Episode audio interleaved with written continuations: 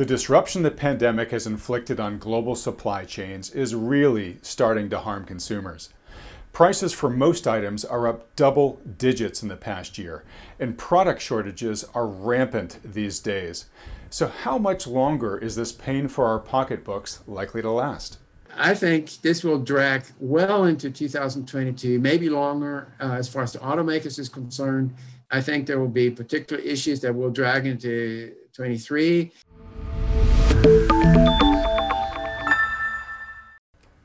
Welcome to Wealthion. I'm Adam Taggart, founder of Wealthion, welcoming you back for another week of making sense of money and the markets so that you can make better informed decisions about building your wealth. The world has been watching prices rise dramatically this year across nearly all asset classes, in large part caused by the trillions of dollars in monetary and fiscal stimulus flooding into the economy, as well as the disruption of global supply chains caused by the COVID pandemic. But not only are consumers experiencing rising prices at the store, they're increasingly finding empty shelves too. On the supply side, things have become so bad that today's guest expert, Wolf Richter, has coined the term the everything shortage to describe the era we're now entering. Wolf's the founder and publisher of WolfStreet.com, where he reports on and dissects the many complex entanglements, debacles, and opportunities offered by today's markets. Well, the current supply chain mess sure sounds like a complex entanglement and a debacle. So I'm very glad you could join us today, Wolf, to shed some much needed light on exactly what's going on here. well, thanks for having me back. Yeah, this is a, we're in a crazy situation. I, I have uh, never seen anything like this. And uh, the uh, poor purchasing managers out there trying to procure things. Uh, I mean, they're, they're running 100 miles an hour trying to, to, to, to keep the operations uh, supplied. Um, it, it's one thing after another. I mean, so uh, some shortages, uh, there were shortages last year, are kind of resolved now. Now there's new shortages coming up. The weirdest stuff is suddenly in short supply. And you're talking about consumer goods a minute ago, but it's really uh, it's it's home builders, it's big construction companies, it's uh, in a major way the automakers uh, because of the chip shortage and some other shortages. Um, it's uh, consumer electronics manufacturers. It's it's not just in the U.S. It's global, um, and it cycles through from one item to another. Um, and you know, it's just uh, an, a, a, bizarre situation. And and obviously, as you pointed out, you know, the, uh, the, the enormous amount of stimulus caused a huge amount of demand for for durable goods. That's really what we're talking about here is durable goods, and uh, largely, yeah, and and uh, even though some some ag products are now getting impacted because of you know the fertilizer uh, prices shot up and and then the shortages in, in terms of keeping the tractors running and, and those kinds of things. So it, it's percolating all around, but but mostly it's durable goods and and the demand for durable goods in the United States has been just, just spiked with all the stimulus. And, and during the pandemic, uh, it was just a huge burst in demand for durable goods. It continues. Uh, and we've seen that in the retail sales, we're going to see it in a little while in, in, uh, in consumer spending numbers. And uh, so you have this enormous amount of demand, stimulus fed demand, and, and hitting a variety of different supply constraints, transportation issues. Uh, in Asia, you still have manufacturing plants that periodically get shut down because of COVID infections. So th- these are this is really what's happening here, and and the solution would be to, to, you know to cut back on demand, bring demand back down to where it was in 2019. You know, and these things will go away pretty quickly, but that's not happening. So what we've got is ongoing demand going crazy and supply not being able to to keep up.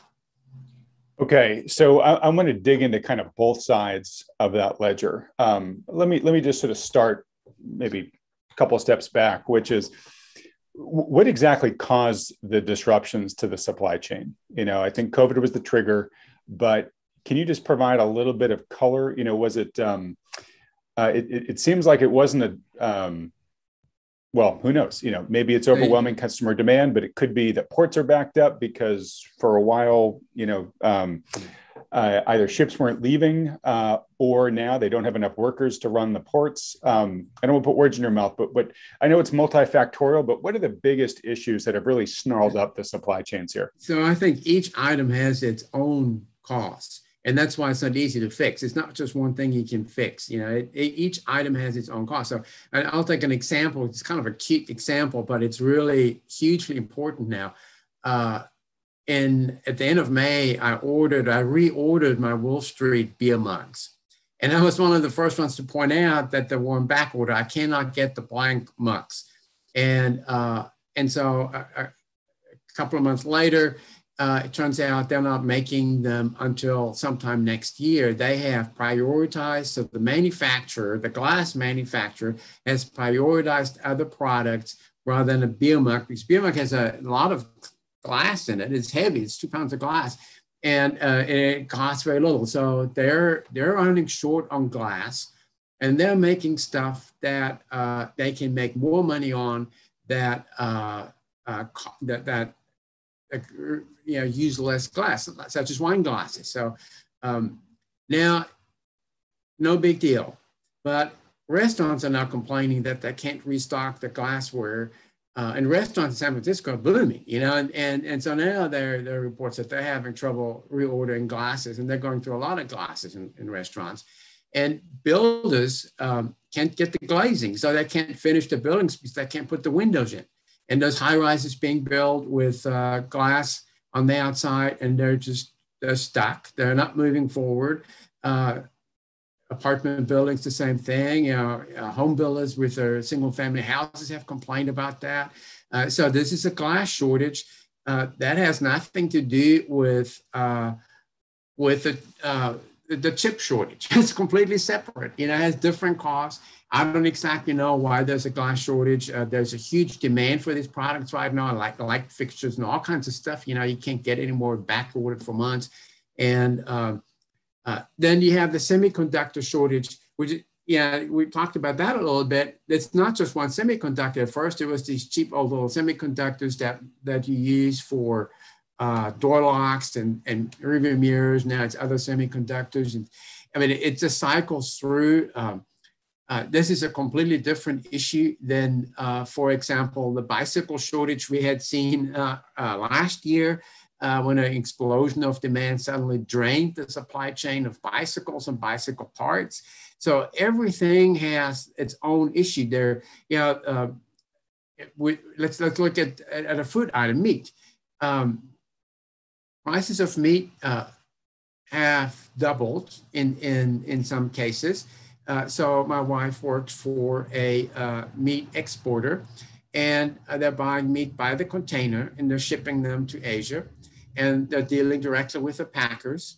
And the packers have taken off some deprioritized items from the list. You can't even buy these cuts at all. Uh, other prices, uh, the other uh, cuts, they have doubled their prices.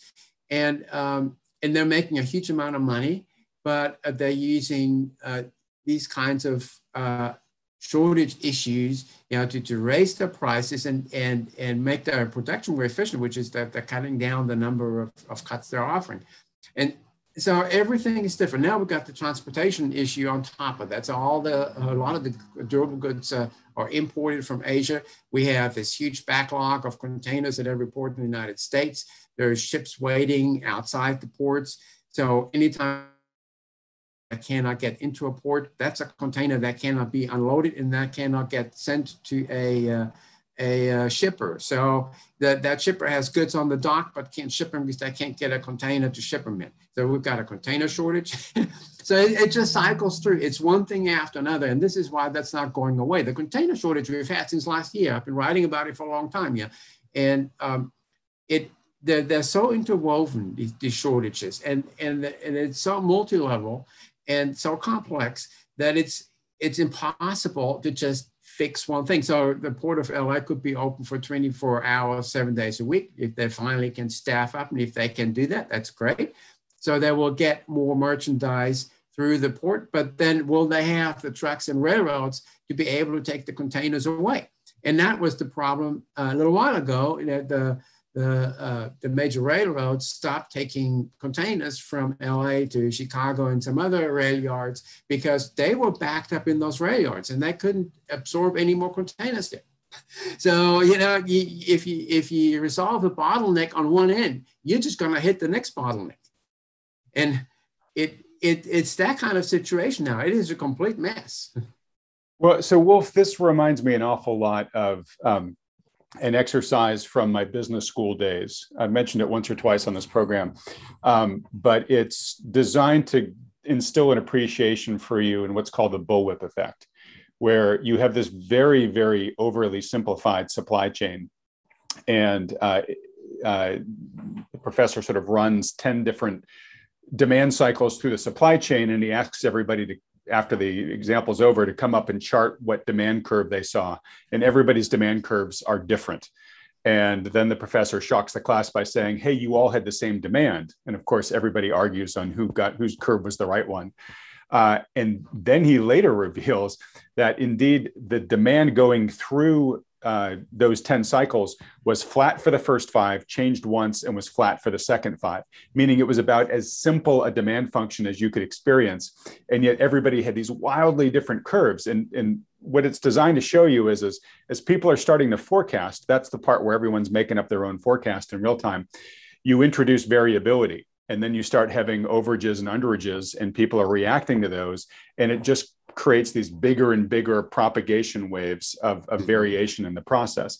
So you take that to the global supply chain, right, which is infinitely complex. And we've had people, you know, as you said, it's multifactorial and you can completely fix one part of it. And yet, you know, there's a new uh, constraint or breakage elsewhere in the chain that, that keeps it from actually working efficiently. Um, and it just seems to me like it's, it's kind of the, the biggest world experiment or real-time experiment of the bullwhip, uh, bullwhip effect, uh, you know, probably that we've ever witnessed. Um, and so uh, I, guess I, I want to move on to, um, you know, how long we think this is going to last and how bad we think it's going to get. But, but very quickly, the, the simplistic way that I'm looking at it is the we, we had the initial coronavirus global lockdowns and demand for for lots of things you know fell off a cliff very briefly um, but then once um, you know the government started uh, uh, stepping in, um, both supporting markets and then paying people stimulus directly. Um, people began, you know, there's a little bit of a wealth effect where people felt like, okay, I've got some extra money to spend here. Maybe I'm at home and I'm going to buy some stuff to fix up my house while I'm here and make it look a little nicer, you know, whatever. But we created this artificial demand wave where we were pulling demand from the future into the present with all the stimulus that was going on. And suddenly providers started running really low on inventory. Um, the problem is, is that a lot of workers uh, couldn't necessarily go back into work uh, immediately right away because there was sort of variations in the lockdown across the, the globe. So you had factories that got overwhelmed um, with orders. Um, and, and now, you know, you have um, instances where uh, factories that would love to hire people to meet demand for a long time weren't able to because people were getting enough stimulus where people were very choosy about when they wanted to go back to work, which sort of exacerbated the whole thing. So it's all these different things going on. But is is that is that sort of the main inputs that that led to this crisis, or are there other factors I didn't think of that you think are important to mention? Yeah, I think you you nailed it. Uh, those are the main inputs. Uh, I mean, and I didn't mention the, the the labor shortage. I mean, this phenomenon of of having so many unemployed people and having a labor shortage. But that's a real contributor to the overall shortages because that, that impacts transportation, it impacts manufacturers, it impacts uh, the whole distribution channel. Um, you know, so it, it uh, that's a, a, a, very large contributor in, in not just in the United States, but in other places too. And, and um, yeah, so I'm glad you brought that up.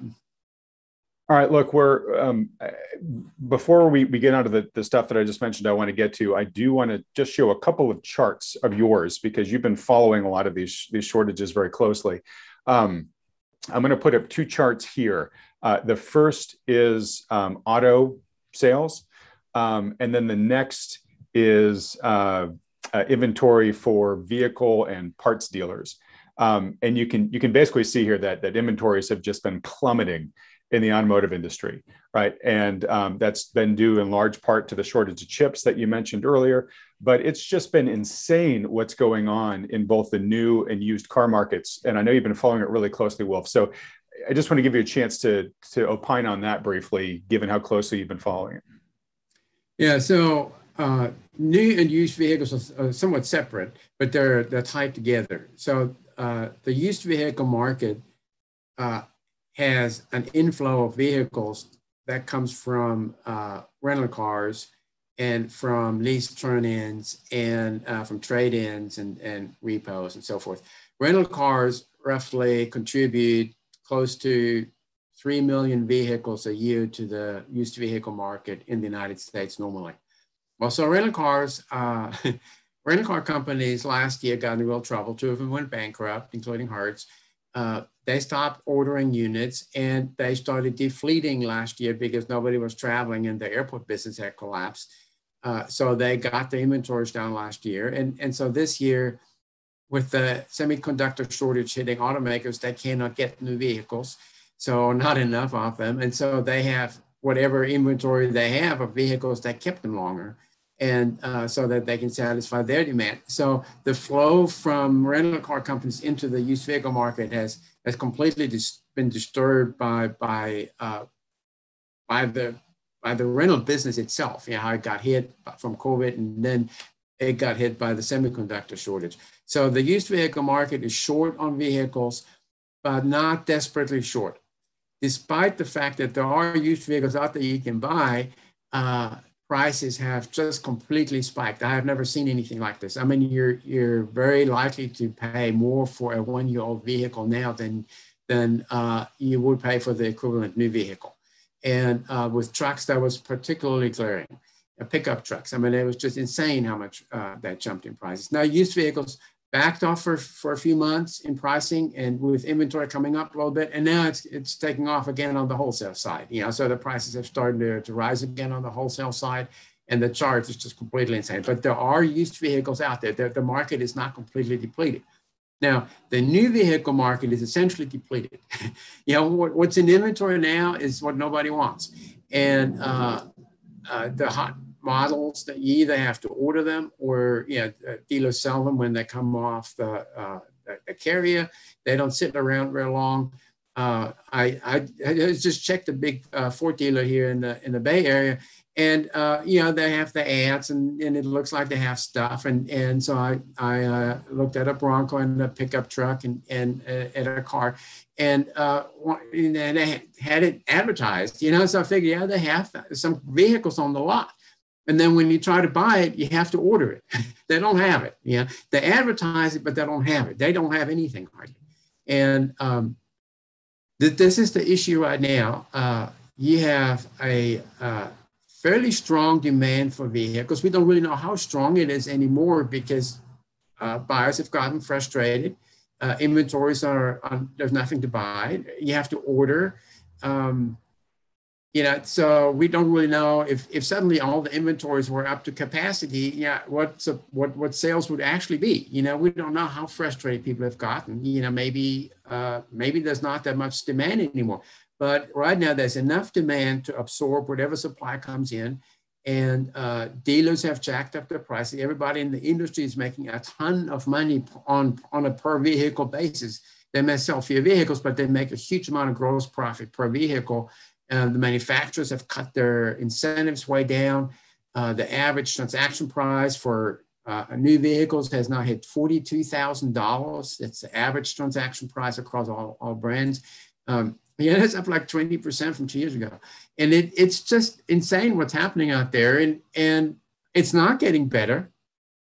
So uh, we were supposed to get more chips in later this year. That's what I said earlier this year, but it's not happening. Uh, there's new uh, rotating shutdowns of assembly plants all over the place. Um, you know, we, uh, uh it, it's just, yeah, we, we got the industrial production numbers today, uh, which included uh, motor vehicle and parts production. It is way down, it plunged. That's what pulled industrial production down is, is the production of motor vehicles and parts. And they're, they're down because they don't have the parts to build stuff. And so you know, this this is mostly semiconductor related. There's some other shortages of plastics and different things, but it's mostly semiconductor related and uh, it's now all kinds of semiconductors and, and some automakers getting hit harder than others. Ford got hit really hard earlier this year. It now it's getting some semiconductors and parts. Yeah, so it, it became number one in sales in September because GM and Toyota fell off the cliff with their semiconductors. And it's it's a gigantic struggle to keep uh, keep the plants running. Okay. Um, yeah. I mean, so huge issues for the manufacturers themselves, and of course, huge issues for the customers that they service. You know, you mentioned that prices are up you know, 20% to two years. You know, that folks, that is inflation. Um, you know, that is the kind of inflation from the 70s that we really don't want to uh, have to experience uh, if we can avoid it. But it seems like, you know, given everything that's been going on, that's that's the future we're inheriting right now. Um, so the big question, Wolf, obviously, is um, how transitory is it going to be right? And of course the fed is still holding on to the, the you know the transitory prediction. I think many many people are beginning to sort of you know think that transitory means something different than than the way in which the fed's using it. Um, real quickly before i get there and i want to actually use the semiconductor chips as an example to talk about how prolonged this this period might be. Um, i just want to dial through a couple more charts of yours. Um, these charts are showing the inventory to sales ratio for several industries. Um, we've got the food and beverage industry. By the way, folks, all these charts are charts that Wolf has put together. Uh, the clothing and accessory industry, general merchandise industry, uh, and then just all retails, all retail uh, together. And you know, you can see in each one of these that inventory is just the inventory to sales ratio is just plunging, which basically means that you know inventory is plunging in these industries. So it's not just um, you know the auto industry; it's really you know across the board. So um, it is a uh, it's a very widespread problem. Um, now, how long is it going to last? Um, Wolf, I'd love your answer to that sort of in general, but but let's talk about the semiconductors because um, you know, people this this topic's come up in some previous videos I've, I've said, and people said, hey, you know, it's not really the shipping lanes. You don't have to worry about that. Chips are so small, you can pack a ton of them onto an airplane. So it's really not, you know, uh, the supply chain so much. Is it is it just manufacturing these things? Are they just not getting the inputs they need to, to create enough chips, or the chips getting, you know, abandoned somewhere along in the system? Well, the supply chain for automakers are are really complex and uh, they they take a long time uh, to build and they're very inflexible. So when a uh, a chip is specified for a certain component, um, you can't buy a different chip. It has to be that chip. And uh, so there's no flexibility. You can't. I mean, I just got a new server for my website, and and I there's plenty of servers out there. I wasn't particular. I, I just bought whatever they had, you know, and, and so on that basis, uh, you can dodge supply issues. If, if you, uh, if, if you don't care what kind of vehicle uh, you want to buy, you buy whatever they have and you, you get something. They have something to buy, but an automaker can't do that. So, and it takes the, the chip goes into a, a component and the component goes into an assembly and, and they're made in different places. And the assembly gets shipped to uh, some manufacturing plant that puts it into the vehicle, so the assembly plant. And so there, there's travel amounts involved, travel times involved. Uh, and then, uh, you know, you have the supply chains being very long. And I gave you a very simple example, but this goes far back, you know, and automakers are trying to control this. And so even if you got the chip today, you wouldn't get the part to the assembly plant probably for a few months. Yeah, this is this. I mean, so even if the original uh, component maker that, that needs that chip and can't get it, even if when they get that chip, that component still doesn't show up at the assembly plant where it's needed for a while. So, I mean, that's an issue that, that everybody's dealing with. Even when some of the chip issues are being resolved, uh, it takes a long time for, for the parts to actually show up in the vehicle. And then there's new issues with some other chips. And uh, like we've seen Toyota struggle with that. Now in September, suddenly it ran out of manufacture, uh, out of capacity to manufacture. And, and, and so, yeah, how long will this last? Well, they haven't resolved those issues yet. We're still having all kinds of chip problems And then if they resolve all those issues, it will still take a whole bunch of months for that to, to actually bleed into the, the assembly plants. So, um, I, you know, 2022 for automakers was early 2022. That that's already been discarded. Uh, earlier this year, you know, it was uh, fourth quarter, third and fourth quarter 2021. So that would be right now. Uh, that's been discarded. Early 2022 has been discarded.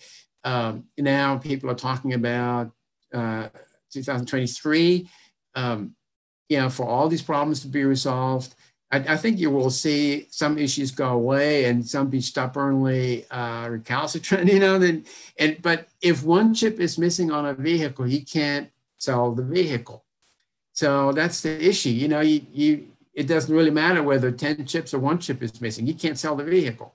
The whole and the whole assembly plan has to stop, or they, you know, they manufacture the vehicle as best as they can and leave it unfinished on the lot. And when the parts come in, they finish it. And they're doing that. I mean, actually doing that to keep the plants open. And GM just shipped, you know, 65,000 vehicles last quarter to dealers that it had assembled previously and got the parts in and then uh, shipped them to dealers. So uh, yeah, I, I think this will drag well into 2022, maybe longer uh, as far as the automakers is concerned. I think there will be particular issues that will drag into 23. Um, and the story might change. I mean, that's what we're hearing right now. The story might change again, and and uh, there, there may be bigger issues. Uh, of course, if we had a uh, a sudden decline in, in demand, that would allow everybody to catch up. And that would that's really what's needed. You know, we need we need a, a steep decline in demand for long enough to catch every, to allow everybody to catch up and to get the supply chain back in order and uh, to get the transportation networks unclogged and, and get things disentangled and and then the efficiency would return to the system. And right now, everything's so inefficient. yeah, everything is just incredibly inefficient. Lots of people are wasting lots of time trying to make something work, and um, and there's lots of wait times and lots of things are not working out, and and um, the inefficiency is a is a real problem right now, and and it slows everything down, and yet it won't be resolved until we get back to a normal kind of efficiency. And that, that will be the key test. I don't think we'll see that really in 2022. Okay, okay. Um, I want to get in a moment to what you, um, with a substantial decline in demand, uh, would look like and what it might be caused by. But um, beforehand, so right now we have higher prices and we have fewer unit sales uh, across a lot of industries. Um, so if that continues for a protracted period, what will the impact on the economy be, do you think? Well, that's a problem. Uh, it's a problem for lots of reasons. GDP too. You know, GDP includes a measure of uh, uh, price adjustment. So when you sell uh, 10,000 units, normally you get $1,000 for each unit. Now you get $1,200 for each unit.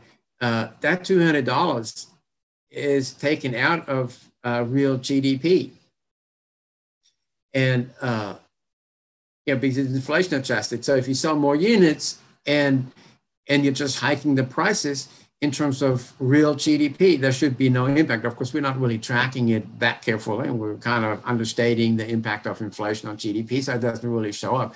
Now, if you what's been happening though is not only have prices been rising, but they're selling, they're prioritizing higher end models. So that's not inflation. So now they're instead of building, uh, you know, a manufacturer might normally build a million vehicles a year. Now that they can't build a million because they don't get enough parts, so they build half a million. But they're building all the high-end stuff. They're, they're everything is focused on high-end vehicles, high-end trucks, high-end SUVs. Um, yeah, that's why the average transaction price has hit $42,000 because the low end has essentially stopped selling. They're not making them. It's the high end and uh, that does boost GDP. So uh, and it boosts profits, and it, it doesn't necessarily boost uh, labor in any way, you know, because the manufacturer, the workers in these manufacturing plants, they don't get paid anymore whether they make a high end or low end vehicle. Um, but it, it does show up as a benefit. So shifting, going upscale shows up as a benefit in, in the overall GDP calculation. Um, you know, long term, you just can't, you just cannot uh, run an efficient economy and, and grow it uh, by just focusing on the high end. You know, it just doesn't work. And um, yeah, right now there's a lot of stimulus that has allowed for this to happen. So people have lots of money, whether it's PPP loans or unemployment money or or uh, stock market wealth that they've gotten. You know, so the high end is doing really well. And uh, so there's lots of demand for this $70,000, $80,000 pickup trucks, no problem. They're selling like hotcakes, you know. But these people have made this kind of money in the stock market and they've got $400,000 in PPP loans. And, you know, so they're forgivable and, and they're going to spend this money. It, I don't know if this can be sustained. It doesn't look like it to me, but, you know, that's the situation we've got. And, you know, even with food, uh, and that's a real issue. Um, there's plenty of food in the supply chain, but it is tight. You know, the grocery store inventories are, are tight, as, as the charts are showing. Um, they're not, uh, you know, they're, they're not uh, at worrisome level tight, but uh, yeah, there's not a lot of room there. And so, you know, prices are going to go up on food. That's a, yeah, for a lot of people, that's a big issue. Um, uh, in, in, in other goods, some of it is discretionary. You don't you really have to buy a car right now. You can drive what you have for a couple of years.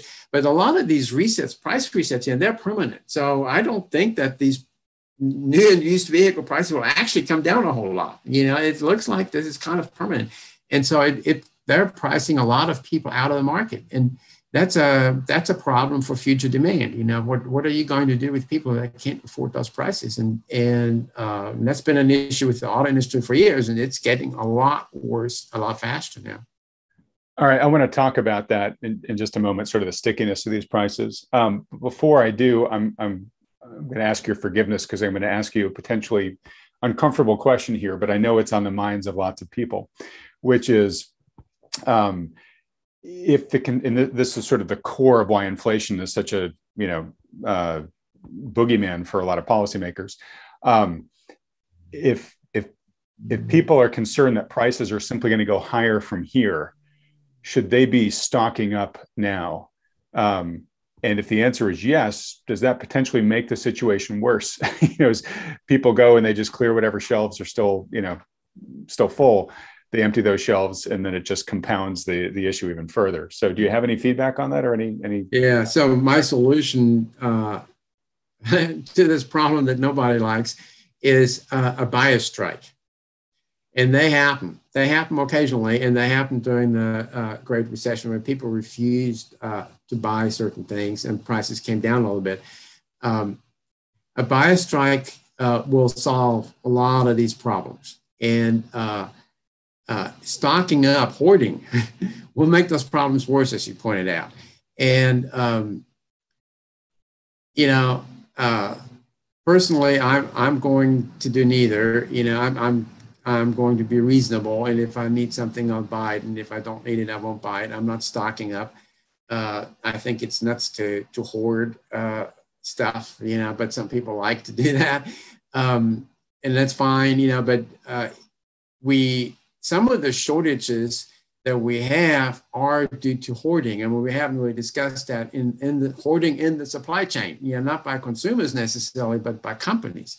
You know, so uh, if you make a certain item and you need a chip for that and you had an idea that you might be running into shortages, you buy, you know, 10 times as many chips as you need so that you get through the next couple of years. And uh, that cost uh, uh, the shortages to become a lot worse. And this has happened, you know, so you.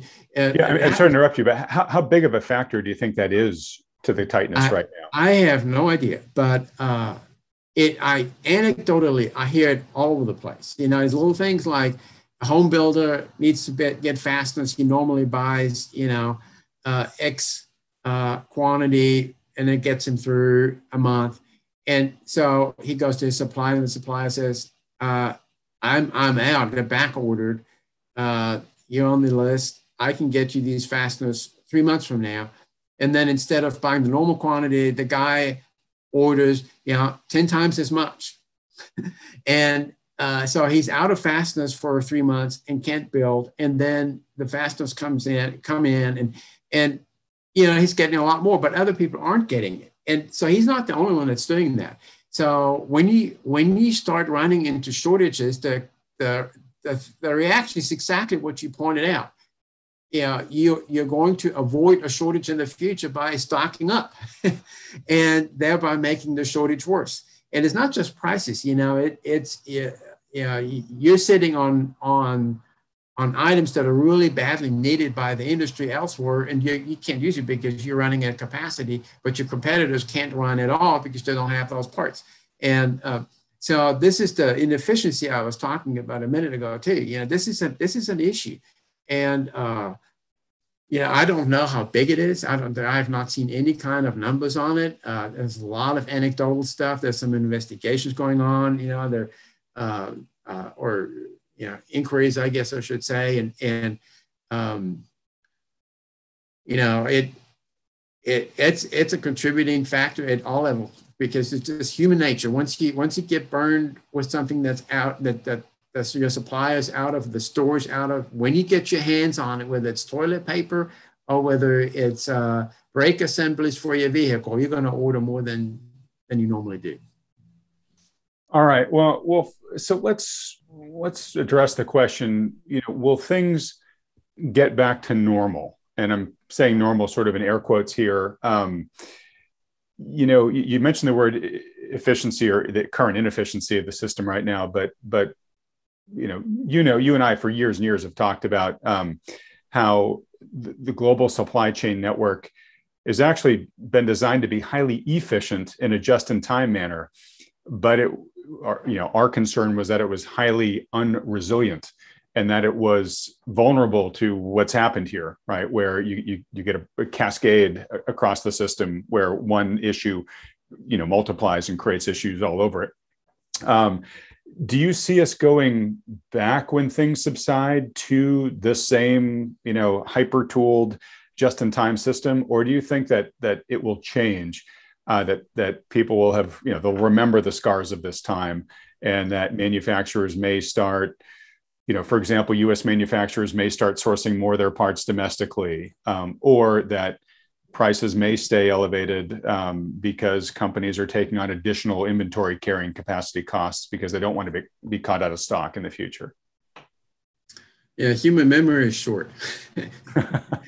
So uh, you may have some changes early on and then you know five years later uh, everybody forgot about this and a new guy comes in and you're right back to cutting costs down to the bone and, and back to the supply chain that's that's very uh, brittle. And um, but lessons uh, can be learned. Uh, toyota which was one of the the big uh, proponents of lean inventories and the just-in-time system they got scrambled. Their supply chains got scrambled in uh, uh, March 2011 when the big tsunami, uh, earthquake and tsunami hit Japan. And they lost their uh, supply uh, of chips and other components. And uh, their, their, their, plants were up and running, so they could have built cars, but they couldn't because they didn't have the components.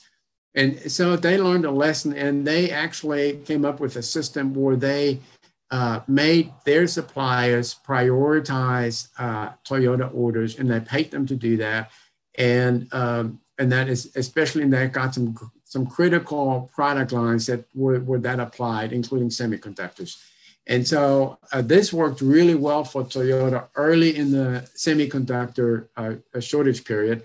And, um, you know, the, the the inventory they had to carry and the prioritization uh, extended to, to, from three to six months usually for, for the suppliers. And, and Toyota figured they'd be through the, the problems by then. And, and so that worked really well. And Toyota blew everybody away. And uh, we said it's, it, it got the chips and uh, it could build uh, whatever it wanted to and it could sell. And, and uh, Toyota at one point became the number one vehicle seller in the United States. And, and the sales boomed because nobody else uh, had enough product. Well, okay, so the three to six month window uh, expired uh, this summer, and then uh, Toyota supplier were off the hook, and, and they no longer needed to prioritize Toyota, and and then Toyota ran out of chips as well. But uh, so the lesson is that Toyota uh, uh, reacted to a catastrophe that happened to its supply chain and it changed its strategy. And it, it didn't really talk about it. This is something that came out earlier this year. So it was something that, that, that the industry kept fairly quiet. And, and uh, it's not something that, that got spread around. Toyota is the only company apparently to do that. And uh, so other companies could do that too, but then it doesn't work anymore. so if everybody demands prioritization from uh, the suppliers, you know, then it doesn't work. So Toyota did this at the expense of other automakers, you know. So if everybody tried to do this, it the system wouldn't work. And uh, so you're going back to should we have more supply? And for how many months do we need to stock up? You know, this is, we're looking at a year now, pretty soon, and and of, of the semiconductor shortage. It started last year, you know, and it, it is late last year, and and so this is kind of what we're looking at now. Can you can you stock up enough to get you through a year of, supply issues? And uh, you know, you can stock up for a while, and you can make yeah, you can produce, uh, you can diversify your production. You can bring some production back to the United States. Um, in theory so that would that wouldn't cause you to that wouldn't eliminate some of the issues but it would eliminate the transportation issues you have with with uh, container ships but it wouldn't and, and maybe some issues in specific issues in asia but if you're running out of silicon wafers for example it doesn't matter where you make the chips so um, I, I, think there's going to be a lot of smart minds spending a lot of time uh, trying to figure out how to avoid this and then we'll come up with some solutions. And after a few years, most of it will be forgotten and they'll go back to just cutting costs. Okay, so um, you know you're you're optimistic in the short term, but uh, think that kind of human nature will win out in the long term, which is probably a pretty pretty pretty good prediction, though a little sad uh, reflection on us. Um, all right, Wolf. So I, I want to get back now as we close up here to uh, your comments that you think these price increases we've seen to date are going to be relatively sticky. Um, I guess two questions for you. Um, one is, uh, you know, you and I haven't even talked about markets at all in this discussion, and that's what we normally talk about. So I'm going to have to have you back on again uh, relatively soon to talk about, you know, where you see us in the grand story of what's happening in the global economy and, and the financial markets in general. But you know, we were scratching our head several years ago at uh, how kind of the average person was getting by uh, with the macro environment situation we had then. Uh, and now, fast forward past COVID, um, we've had these double digit price increases in, I would say, the vast majority of the essentials for living over the past 18 months. Um, so, my question to you, Wolf, is like, um, a how are people going to be able to absorb that if these prices are going to literally stick a lot of people i know didn't have the ability to absorb a 10 to 20% increase in their food costs, their trans, transportation costs, and the cost of just sort of daily durables. Um, uh, and, and, then, secondly, uh, these price hikes are probably not done, right? And we've got a lot of inflation pumping into the system. Uh, you said these supply chain uh, shortages may last for the next year plus. So it could very well get worse for those people. So, w- what do you see in terms of just the public's ability to absorb this stuff before something breaks? Yeah, this is where inflation gets to be a political bitch. And, uh, you know, there, there's a lot of pain and anguish and dissatisfaction when prices go up and uh, wages go up also, but not enough. And uh, we've had, you know, fairly decent wage increases this year uh, in many sectors, and and some of them in some uh, service low end service industries, you know, there have been some pretty substantial wage increases. Um, but you know, your rent goes up 15%, you know, and you get a 10% uh, pay hike, you know, it's, that's tough. And, and gasoline is up 50%. And and uh, you have to you you can't afford to live in an expensive city so you live outside you commute uh, to work in a restaurant. And so you have a lot of gasoline expenses and, and so that you know gasoline goes up 50% that hurts. And uh, food goes up. Uh, so yeah gasoline you can't really downgrade a whole lot. You can't put you know water in your tank uh, you can downgrade on some of the food items, a substitution. You know, this is what people do. They stop eating beef and they, you know, eat chicken or eat no meat or whatever, you know.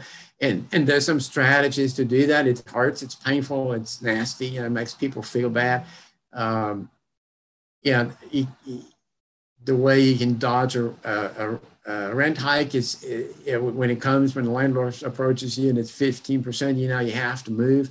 Uh, that and, and downscale, you move down also, you know, on, on a small apartment or house. Um, that's a nasty thing to do, to be forced to do. And, and uh, uh, so you, you get less, pay the same. And, and it, it's just a, uh, inflation at this level is just a, a, a, very nasty problem to have. And, and um, I, I, think it's going to be uh, the, the, the, inflation trends are going to be supported also, uh, in addition to all the issues we've talked about, they're going to be supported by uh, uh, yeah, wage increases uh, that are now rippling through the system, and they're going to be supported by uh, asset price increases and so forth. So I don't see them going away. And, and people that, uh, and, you know, the upper 10, 20% of the income scale and, and, and on the wealth, wealth scale, they don't really fear six or seven, eight percent inflation. You know, there are very small portions of the income is spent on gasoline and food, and, and probably they don't even rent. And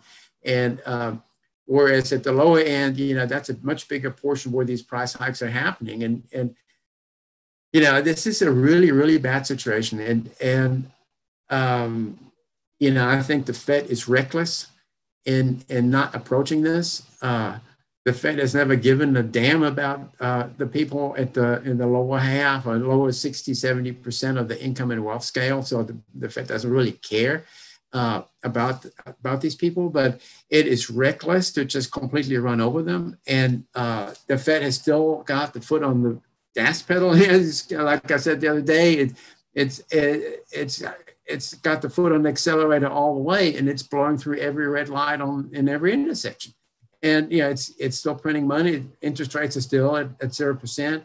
Uh, meanwhile, we've got a big part of the population now, now, looking at these prices and thinking, "My God, where this is going to go?" You know, and um, I, I, you know, this is really it's a tough situation. You know, I. Uh, I think the, the Fed made a gigantic mistake in allowing this to happen. It's making a gigantic mistake in waiting for it to go away on its own even if the Fed finally raises the interest rates uh, next year, uh, it'll do so slowly and inflation will just continue for a while. Monetary policy has a big lag, you know, so it will it will be years before before the, the, the Fed will get this inflation under control. And, and during that time, um, yeah, inflation is the loss of purchasing power of, of the currency. And it also means that it's the loss of purchasing power of labor denominated in that currency. That's what's happening. You know, it's it's uh, and it you know that there should be a lot of political pressure being put on the government to get this under control. And and and i can see some of this already happening. People are unhappy about this. All right. Well um, parting words for the viewers wolf. Um, what would your advice be to folks that are watching this and concerned about this you know future of of potentially years of of excessively rising inflation going forward I don't know that I have any good advice about this. I, I went through high inflation in the 70s and 80s, and I got some advice back then. And and but back then interest rates were 18%, and you could actually uh, sort of keep up with inflation. Um, now, if you're an investor, you know you're you're betting on housing, you're betting on on stocks. Uh, you, you know your bonds, you're gonna get killed uh, investing in bonds. You know, uh, interest rates go up um, you know your bond prices fall and and uh, uh, and then you have the yield which is from the bonds that you bought previously you know it's getting eaten up by inflation. So uh, but the bet on infl- on housing and on uh, stocks i think is is looking very iffy now and uh, because the Fed will eventually take this inflation seriously, and it will eventually rise, uh, raise interest rates, and it will bring up long-term interest rates by ending QE and unwinding part of its balance sheet. They will do that, and when that happens, these house prices can't persist, and and and the stocks are going to uh, look different too. So it is really tough, I think, to to recommend uh, any particular asset class. Um, you know, if you're if you're thinking that that these asset classes respond to higher interest rates that we're going to get, um, you know, uh, you know, it, it's tough. I mean, you, everybody's had a really good run for a long time, and uh, and I think the Fed acknowledges that too. You know, that everybody's made a ton of money on the assets, and there may just come a time when you have to give up part of it. And uh, I mean, you can put it in cash and and you know lose money to inflation, cash or bonds, you know, treasuries or something like that, and that's reasonable. People are doing that, or uh, you can say, well, I, I need to make more money than that. I need to have five percent yield. I'm going to get some real estate and the rental properties and, and so forth. And, you know, those are long-term good bets, but the prices are very high. So your, your entry into these uh, assets now is, is at a very uh, difficult point. Yeah, well, as I said earlier, Wolf, I'm going to have to have you back on and, and us to really dig deep into the, the market side of things, it's unfair to ask you these questions right here at the very end of this conversation. Um, but as you and I have said before, um, it's a completely precarious time for today's investors for exactly what you're talking about. You know, a, a lot of people are saying, "Oh, higher inflation." Well, then, yeah, I'm going to pile into equities. I'm going to pile into real estate. Those tend to do well, um, but prices are so dang distorted right now. Uh, you're just saying, you know, that that that party may not be able to continue, and you could get a lot of people who get a very nasty surprise if they push all their capital into those markets, and then we have a, you know, a large correction. And we have had a number of guest experts on this program um, specifically predict that they see a sizable correction, uh, you know, as, as, quite likely in the next couple of quarters. And of course, we've got you know very venerated investors out there like Jeremy Grantham saying the same thing. Um, all right, well, uh, I see you sort of nodding as I'm saying this. I'll let you I'll let you close here with any additional feedback that you want to add to, to my comments there. But uh, whether you do or you don't, for people that have watched this video, have enjoyed it, and would like to learn more about you and your work, where should they go? wolfstreet.com. So that's where everything I, I write is, and it's free. There's no paywall. Um, you can use ad blockers, works just fine. Great. All right. Well, look, we'll I'll put the uh, URL up for your website when we um, when we do the editing for this video. But anyways, Wolf, thank you so much for joining us. Look forward to having you having you on again to dive into the market related stuff. Um, but really appreciate you taking your time out of the day to help this audience understand in real time what's going on in this very complicated supply chain, but very important supply chain situation. Thank you, Adam. We hope you've been enjoying this discussion with analyst Wolf Richter. As he and I mentioned, it's an incredibly treacherous time for individual investors right now. So if you'd appreciate a free, no strings attached portfolio review by a financial advisor who can help manage your portfolio with the risks that Wolf has highlighted here, just go to wealthion.com and we'll help set one up for you. And if you'd like to see more great experts like Wolf on this program, please take just two seconds to support this channel by hitting the like button and then clicking on the subscribe button below, as well as that little bell icon right next to it if you haven't already. Thanks so much for doing that, and thanks for watching.